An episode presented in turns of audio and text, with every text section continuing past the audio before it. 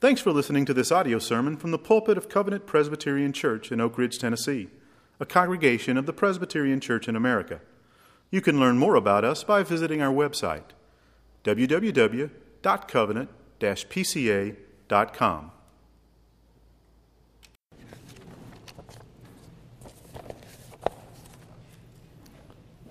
Turn with me to Micah chapter 4. Be looking at verses 9 through 13, that next, next section of oracle uh, the Lord has given to his Old Testament people in the midst of their tribulations. Singing the Psalms, I, I, this not this past week now, but two weeks ago, uh, in the uh, second leg of, uh, or the second conference that I did, um, part of what they, uh, they were hoping to accomplish there was to introduce the churches there to the singing of psalms. That's a rather uh, omitted uh, part of our, our the singing in Brazil, and um, and so it was uh, it was great uh, enjoyment to sit and, and listen to the folks as they were uh, helping to instruct some of the people in who had not uh, been singing psalms to do that and some of the tunes they chose were, were very singable and others were not, and uh, that's always the struggle, when, especially when you're introducing uh, new hymns and psalms. But, uh, but they sang uh, well. Hearing you tonight reminded me of that.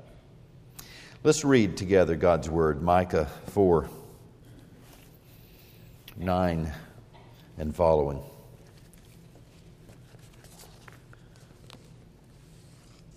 Now, why do you cry aloud? Is there no king in you? Has your counselor perished? That pain seized you like a woman in labor?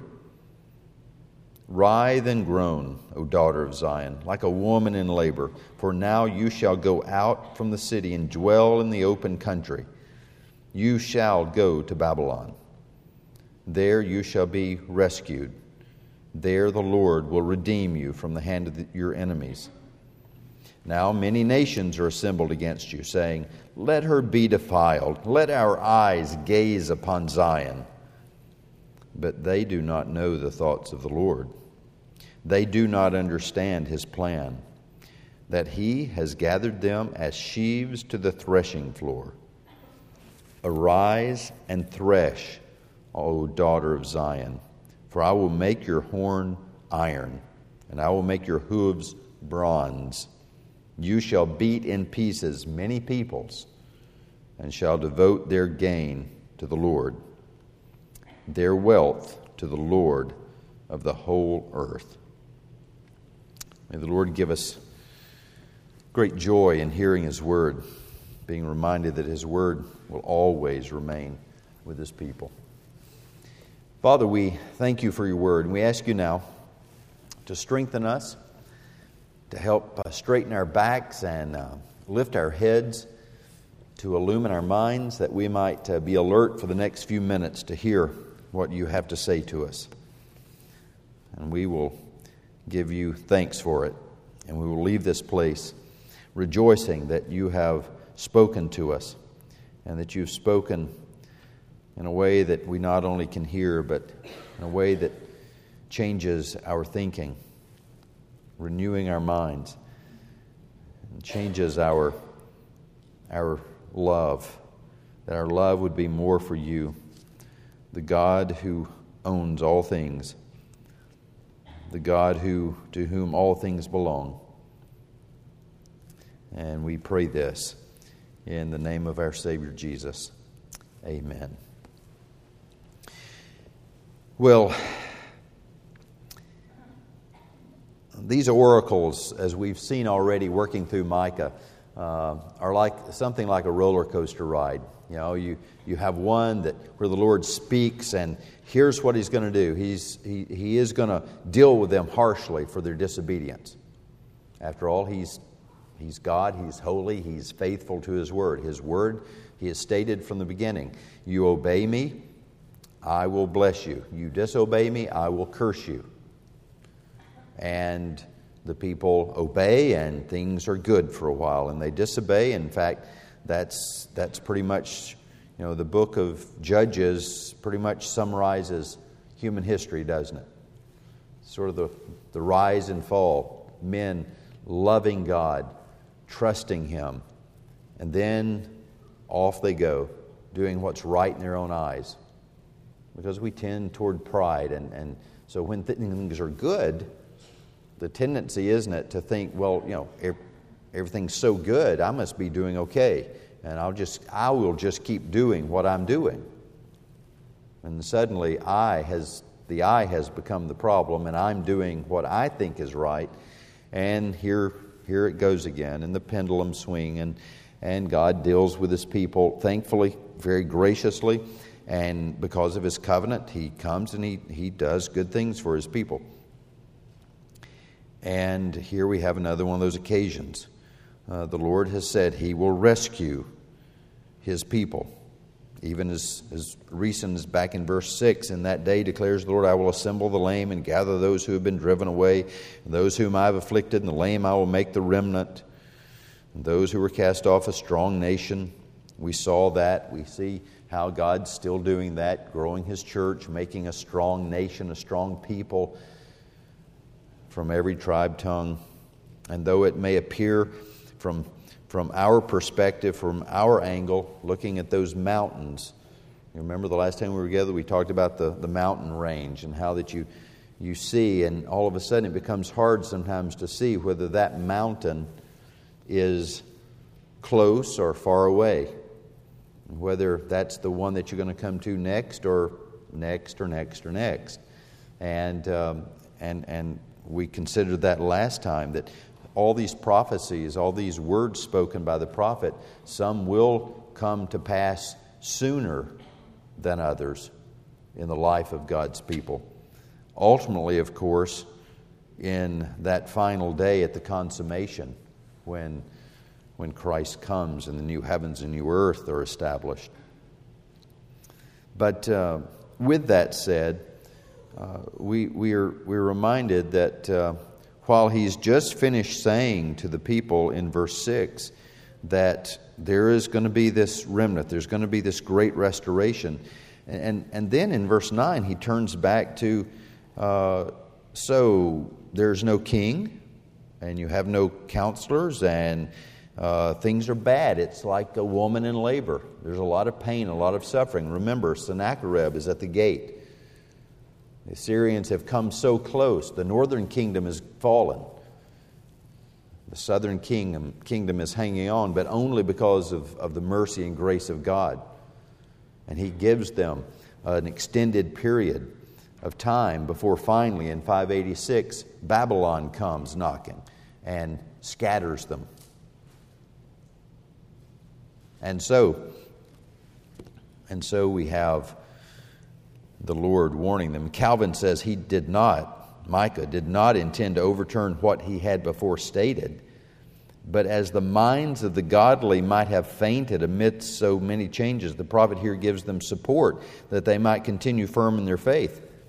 In other words, this hope that he gives them, the Lord's going to rescue you, was not intended to overturn what he just said, that there are going to be bad times, there are going to be hard times but it's simply to give them hope in the middle of these hard times. And sometimes that's just what we need, isn't it?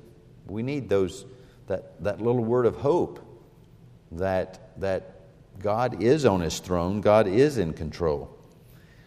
And uh, we need that, that one to point us back to where we need to be pointed in the middle of the tribulations and the trials, the difficulties of life. Uh, have our heads turned back and our eyes fixed back on Christ. You know, there's, there's probably in human literature uh, no, no book better at, at this story than Pilgrim's Progress by John Bunyan. How often is Pilgrim off the way? You know, he bears, veers off this way, veers off that way to the to the slough of despond and to the city of destruction and to, you know, seeking this instruction and that instruction. And then God sends along faithful or hopeful or evangelist and says, You know, what are you doing here? Didn't I say? And Christian will say, Yeah, you're right, you said. Okay, well, let's, let's move back toward the path. And so, by God's grace, he's brought back into the path.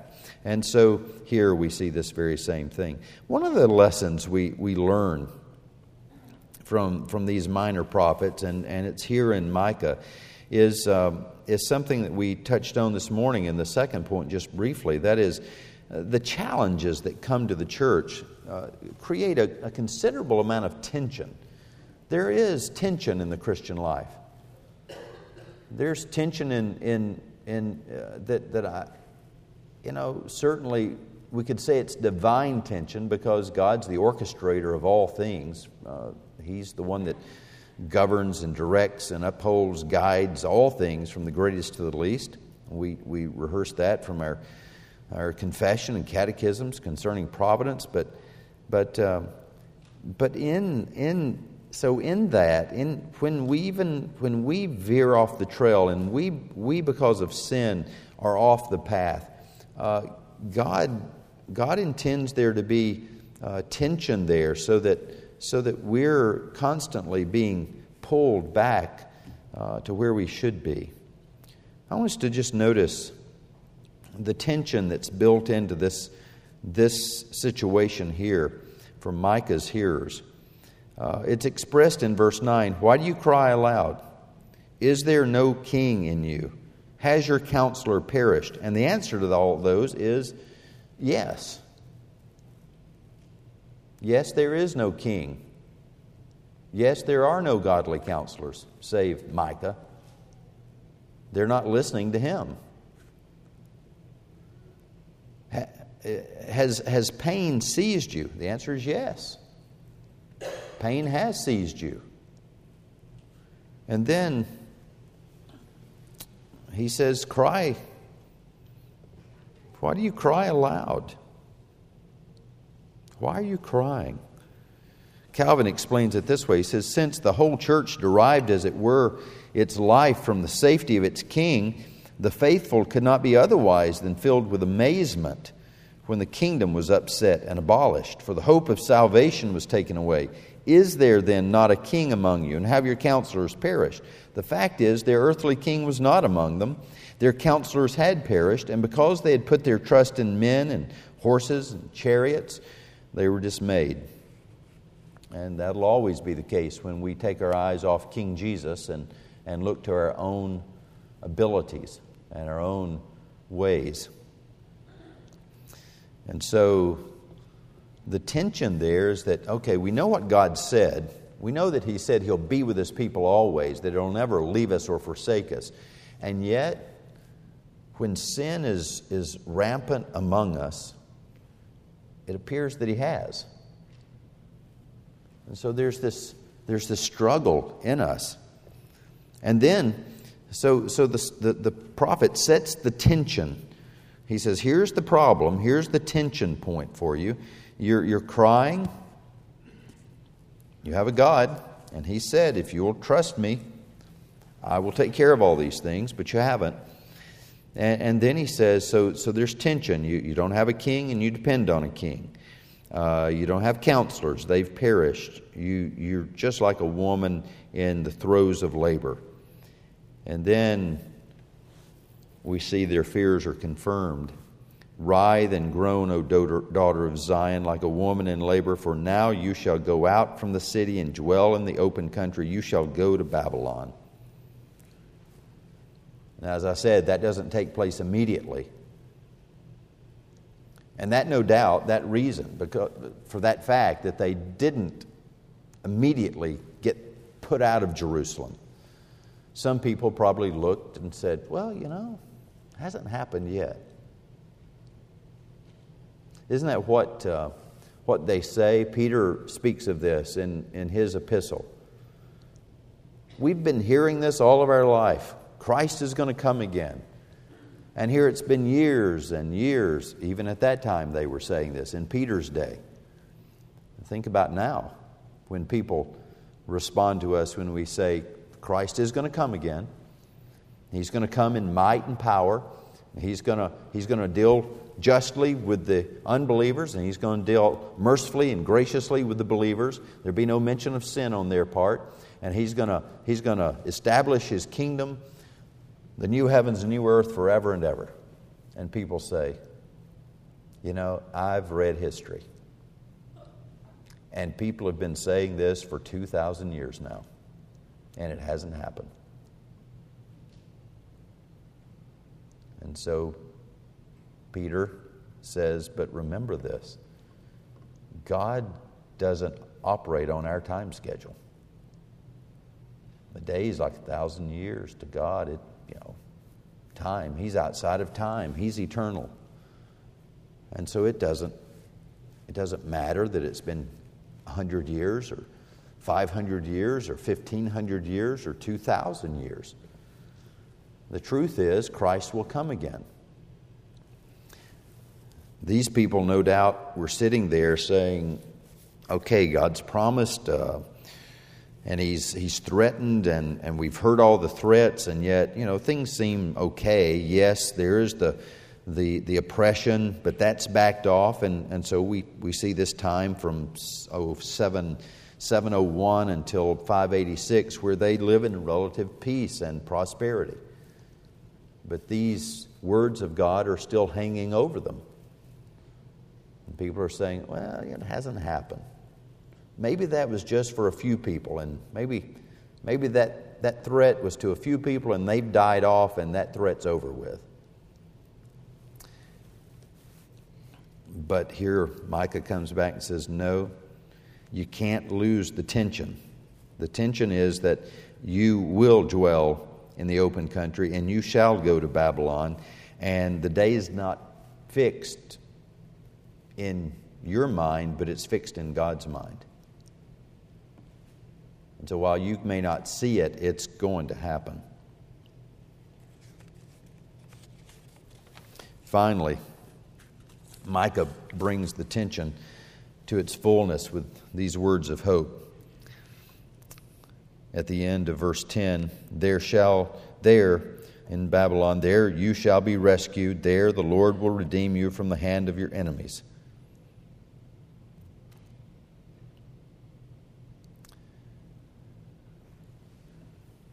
listen uh, listen to what our confession says because we need to need to reckon with this just like the people of this day did it would have been interesting and, and perhaps difficult for them to think about okay, we're going to be, we're going to be sent into exile, but we're going to be rescued. Uh, it, it, seems that God has, has removed his hand from us for a while. And when this happens, when this happens in 586, um, it's, it's you know, radical. God's hand is gone. What he has withheld up until that time is now taking place, full force. And they could have very easily said, Why? Why is God doing this? Well, the, the easy answer is, Well, because we sinned. But there's, there's another part to the answer, isn't there? Not just because they sinned. I mean, we sin regularly, and God doesn't send us off to Babylon. We sin often, and God doesn't just put us out in the open country to fend for ourselves. But sometimes, just like He did with the people here, sometimes He does with us as well, doesn't He? Our confession speaks to this. Chapter 28. Listen as I read. It says, True believers may have the assurance of their salvation divers ways shaken. In other words, in a lot of different ways shaken, diminished, and intermitted as by negligence and preserving of it, by falling into some special sin which wounds the conscience and grieves the spirit, by some sudden or vehement temptation. Now, all those are things we do that causes our fellowship with God to be, to be disturbed. But now listen to the next. True believers may have the assurance of their salvation, divers ways shaken. Now you can imagine these people, the people of God in the Old Testament, uh, they must have, their assurance that God was a covenant faithful God and that He wouldn't desert them must have surely been shaken in times like this. Because from all human appearances, it seems like He's not there. He's not doing for them. And the fact is, God can remain faithful to His covenant and withdraw his presence from his people. And that's exactly what our confession says that we may have our assurance shaken by God's withdrawing the light of his countenance and suffering even such as fear him to walk in darkness and have no light.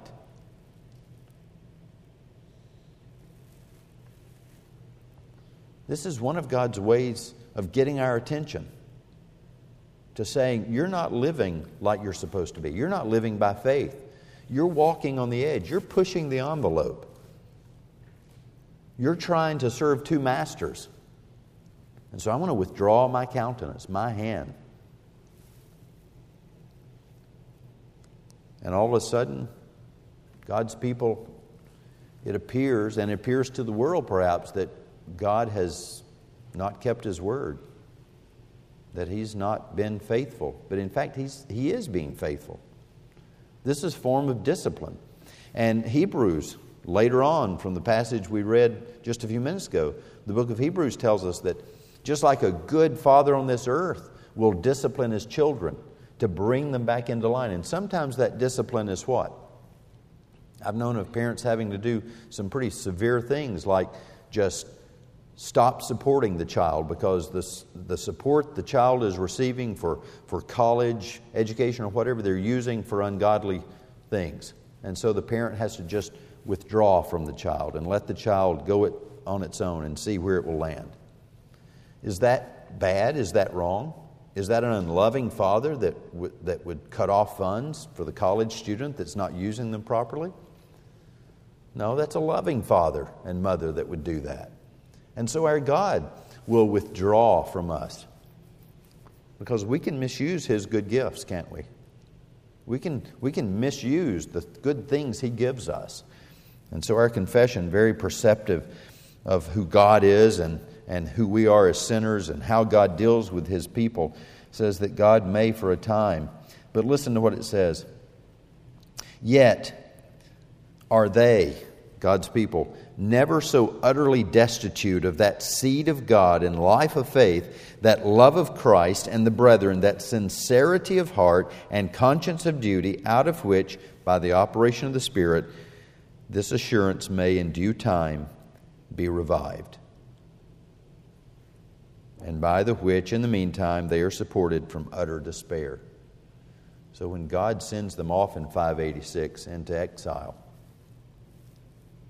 there remains among them that remnant who, who have that seed of God, that faith, that little, little weak faith that it may have been, that they, they remain faithful. And we read about them, don't we, in the book of Jeremiah and the book of Daniel.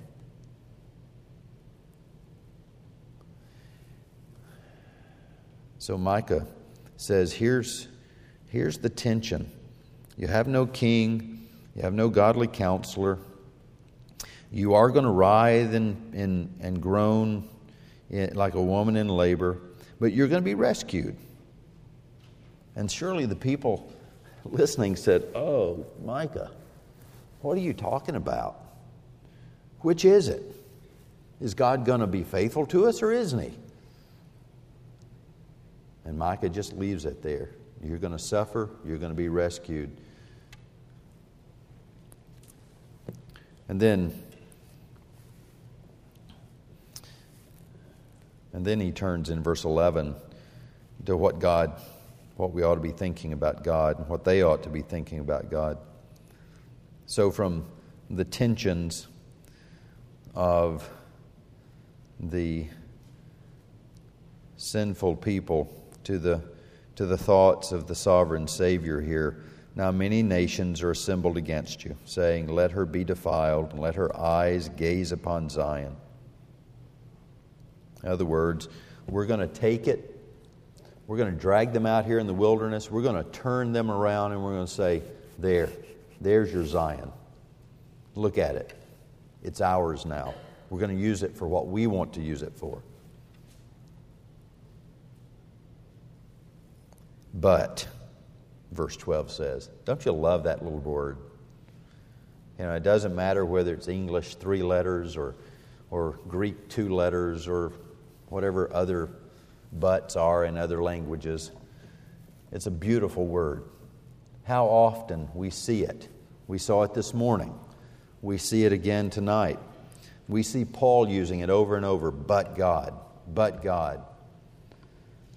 And here, Micah, but they do not know the thoughts of the Lord. Who's he talking about? The nations. Those people who are going to come against his people, who are going to stand against his people, or who are going to be, be bringing great pain upon his people. And by the way, they can only do that because God decreed it and because God arranges it. He's using them as a, as a means to accomplish His good purposes for His people, and that is to bring them back to faith, to bring them back to obedience, to bring them to repentance. And so they think, these nations, these people, the people we saw this morning who challenged the church, they think they're the ones doing it for their gain and for their profit and for their good name, and yet it's God who's doing it. He's using them. Because they don't know the thoughts of the Lord, they do not understand His plan, that He has gathered them as sheaves to the threshing floor. They think, the opponents of Israel, the opponents of the church today, think that they're conquering us, they're discouraging us for their gain, for their good. And Micah speaks here for God and says, No, they're actually, they're actually doing all this for my glory and for the good of my people.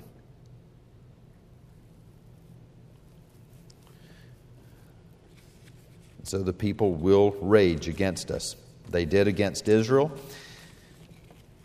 they will against the church. Isn't that we read about this. read about this in Psalm 2. Uh, why do the nations rage? And then the answer is He who sits in the heavens laughs. The Lord holds them in derision.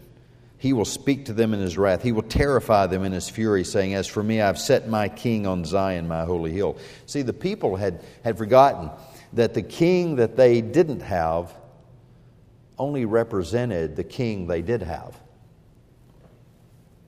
the king of glory of Psalm 24. King Jesus, the one who would come in the fullness of time. And so while they didn't have that king on the throne to fix their eyes, they had a king in heaven to whom they could look. But they'd lost, they'd lost that. In the conferences I did in in Brazil. It was on the doctrine of the church, and, and one, of the, one of the lectures I gave was on the headship of Christ and reminding the people, like I, I do you often, that we have a king who's head over his church who will not fail us. While this, this elder and the elders of this church may surely fail you because we're fallible men, we're sinners, our king in heaven will not. And so we don't ever put men on pedestals. We don't ever put men in, a, in, a, in such a place that they're falling off the horse, so to speak, causes the whole church to go into disarray. And the people here had no king and they, they didn't know what to do. They didn't look to the right place. And so there is a king on the throne. So God says, uh, there will be the people who will rage against you, but that's, that's okay. I can take care of that. And then he turns from telling them this, this will be a reality. People will rage against you, they will assemble against you. And then he contrasts in verse 12, as I said, they do not know the thoughts of the Lord. He has decreed that these people And it doesn't matter whether it's from this general epoch, the Assyrians, the Medes and Persians, the Babylonians, the Greek to come later, the Romans to come later. It doesn't matter who the opponents are. God assembles them to crush them. Now, when you read this, he's gathered them as sheaves to the threshing floor, and then he calls out to Zion, to the people of God Arise and thresh, O daughter of Zion. I will make your horn iron, and I will make your hoofs bronze. You shall beat in pieces many peoples, and shall devote their gain to the Lord, their wealth to the Lord of the whole earth. This is a message that people don't like. This is one of the reasons people don't like the Bible, because of the hard sayings in the Bible, and particularly the hard sayings about God bringing destruction upon his enemies. And just as much, they don't like the fact that God says we often are involved in bringing destruction upon the enemies. Israel's called upon here to rise up and thresh, to destroy, to conquer. We're told in the New Testament to take every thought captive we are to be conquerors. We're told in Romans that we are more than conquerors. Now, we know, too, that in the Old Testament, we have very clear picture, very vivid pictures of God's people in a militaristic way going forth and conquering. Then our Lord Jesus comes, the one who conquered all, and he says to his disciples, We're not any longer people of the sword. Put your swords away. We're people of the Word and of the Spirit. Our, our victories will be had as the church of the living God when we wield the sword of the Spirit. We're told in Hebrews that it's sharper than a two edged sword. The Word of God, with the Spirit applying it to the hearts and souls. So we need to leave we need to leave the destructive part in the hands of God, trusting Him. Vengeance is mine, says the Lord, knowing that He will do those kinds of things to Ananias and Sapphira, for instance. But knowing that He's called us to, to, to, to put forth the Word of God with prayer, asking for the Spirit's, the Spirit's power to carry that Word and to conquer souls and hearts, knowing that when hearts and souls are conquered, neighborhoods will be cleaned up. Those gangs that we thought were physical enemies, under the power of the gospel, they'll be changed. We won't have to worry about the police taking care of gangs when the gospel gets into the hearts of the gang members. So we preach God's word, we proclaim His word, and, and we trust Him to deal with those who don't receive it, and we, we rejoice with those and for those who, who by God's grace, do receive the gospel and are changed. We're to arise and thresh in that sense. God has promised to make us strong for the work. He's promised to, to make us able for the work. Because you see, everything is, is, is, is the Lord's. Kuyper was right. Every square inch is His. And we're to be about conquering by the preaching of the gospel. And God knows the parts of the world He needs to exercise His wrath and vengeance and deal with. We'll trust Him to do that in His good time. Calvin, Calvin says, all of this certainly speaks to a time when, when the Jews when the Jews were resettled and, and, and they had for times peace because of, of God putting them back in their places, and they were to, were to exercise uh, this kind of, kind of authority and power. But he says uh, the, the, this takes place whenever God stretches forth his hand to the faithful and suffers not the ungodly to exercise their cruelty as they wish.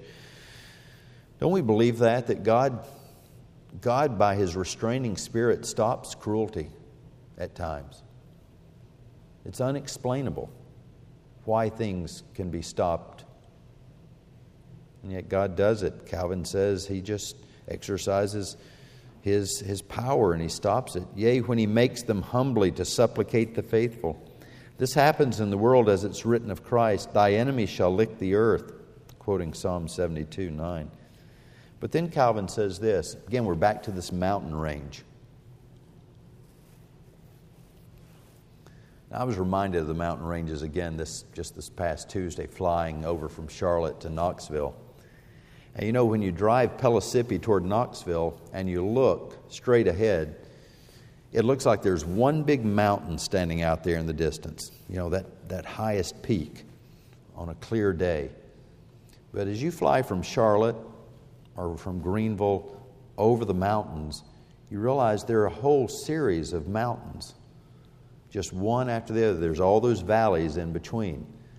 And so, you know, in my simple mind, I look at that and I think, well, you know, why didn't they just cut just cut through there and put the interstate and then I could be from here to Greenville, South Carolina when I drive over there in, in about two hours instead of three hours. It would cut an hour off because you just got one mountain to go through. But they'd been in a helicopter before that and they realized that there were about 24, 25 of those mountains to cut through, to go through there. And there was no water running through there like there was through, through the current route that we have on I 40. God sees all that. And God's people need to be aware of that, even though we don't always see it. And Calvin's right this prophecy shall not be fulfilled until the last coming of Christ. That's when Christ will come. The gospel will have its way. The gospel will, will save all the elect. And on that final day, what's left to be cleaned up, our Savior will clean up. The last enemies will be conquered, they'll be banished, and His people will be, will be given the new heavens and new earth. And so, shall devote their grain to the Lord and their wealth to the Lord of the whole earth. It'll all be His. It all is. But on that day, everyone will see that it's His. And it's His to give to His children as He wills. That's the reason Christ blessed us with that wonderful blessing Blessed are the meek, for they shall inherit the earth. So we look forward to that day. I hope that we, looking back onto this passage, and we can certainly sympathize, if not empathize, with these people at this time. It would have been hard to see these things. It had been hard in the middle of the battle, in the middle of the oppression, to, to, to, to, to, to understand and to, and to have hope, except for this one thing faith. And so we have not only an understanding of this historically of what happened. They do get taken away, they are restored. Christ does come. His people still suffer. And we're looking forward to that great day when Christ comes the second time. And so, with all that knowledge, our faith should be stronger than the people of this day. There should be and there is less reason for us to doubt and struggle with hardships and tribulations. Our faith should be fixed on Christ in such a manner that we see that Christ is going to be the, the winner and that all of this will be fulfilled, as Calvin says, at the last coming of Christ. So, in the meantime, how do we live? Listen to this little exchange between evangelist and Christian. I know our children are, uh, a number of them, I, I, was told there were 17 children here on Wednesday night for the, uh, the summer series that's going on using Pilgrim's Progress as the theme. And so I, am guessing several of them are here tonight. So uh, listen, listen. Uh, Christian has veered off the path again.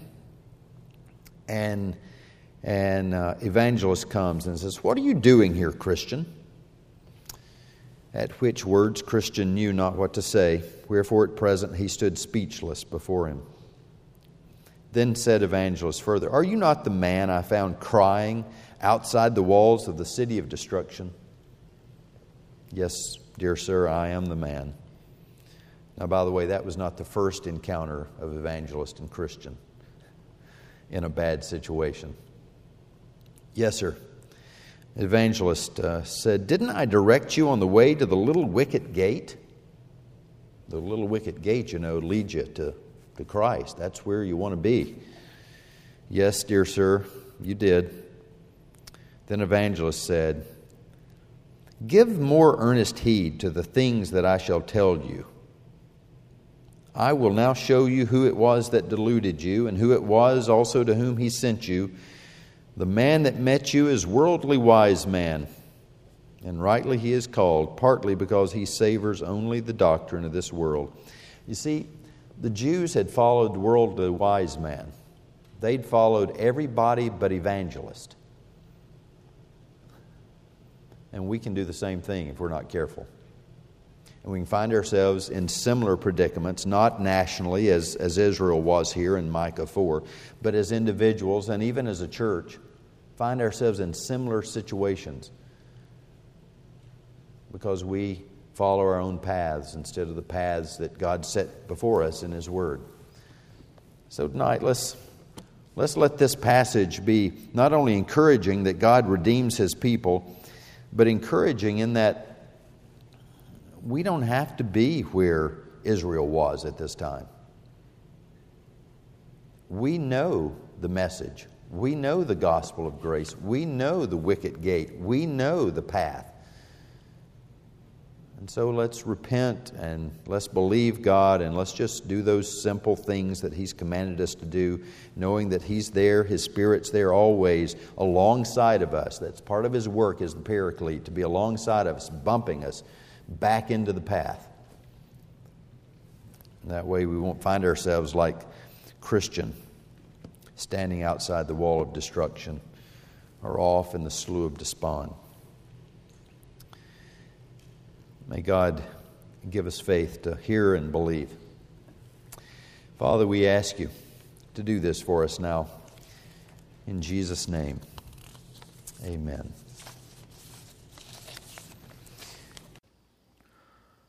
Thanks again for listening to this audio sermon from the pulpit of Covenant Presbyterian Church. These sermons are provided for the edification of church members who wish to hear the sermons again, and for those who are providentially hindered from attending our services. We believe the Bible teaches there is no substitute for faithful attendance to worship and membership in a Bible believing evangelical church. If you are in the East Tennessee area, we encourage you to visit our church in Oak Ridge. If you reside elsewhere, we encourage you to seek out a good church in your area. For help in doing so, or if you have any other questions or comments, please contact us at cpcsermons at gmail.com. Again, you may learn more about us by visiting our website, www.covenant pca.com.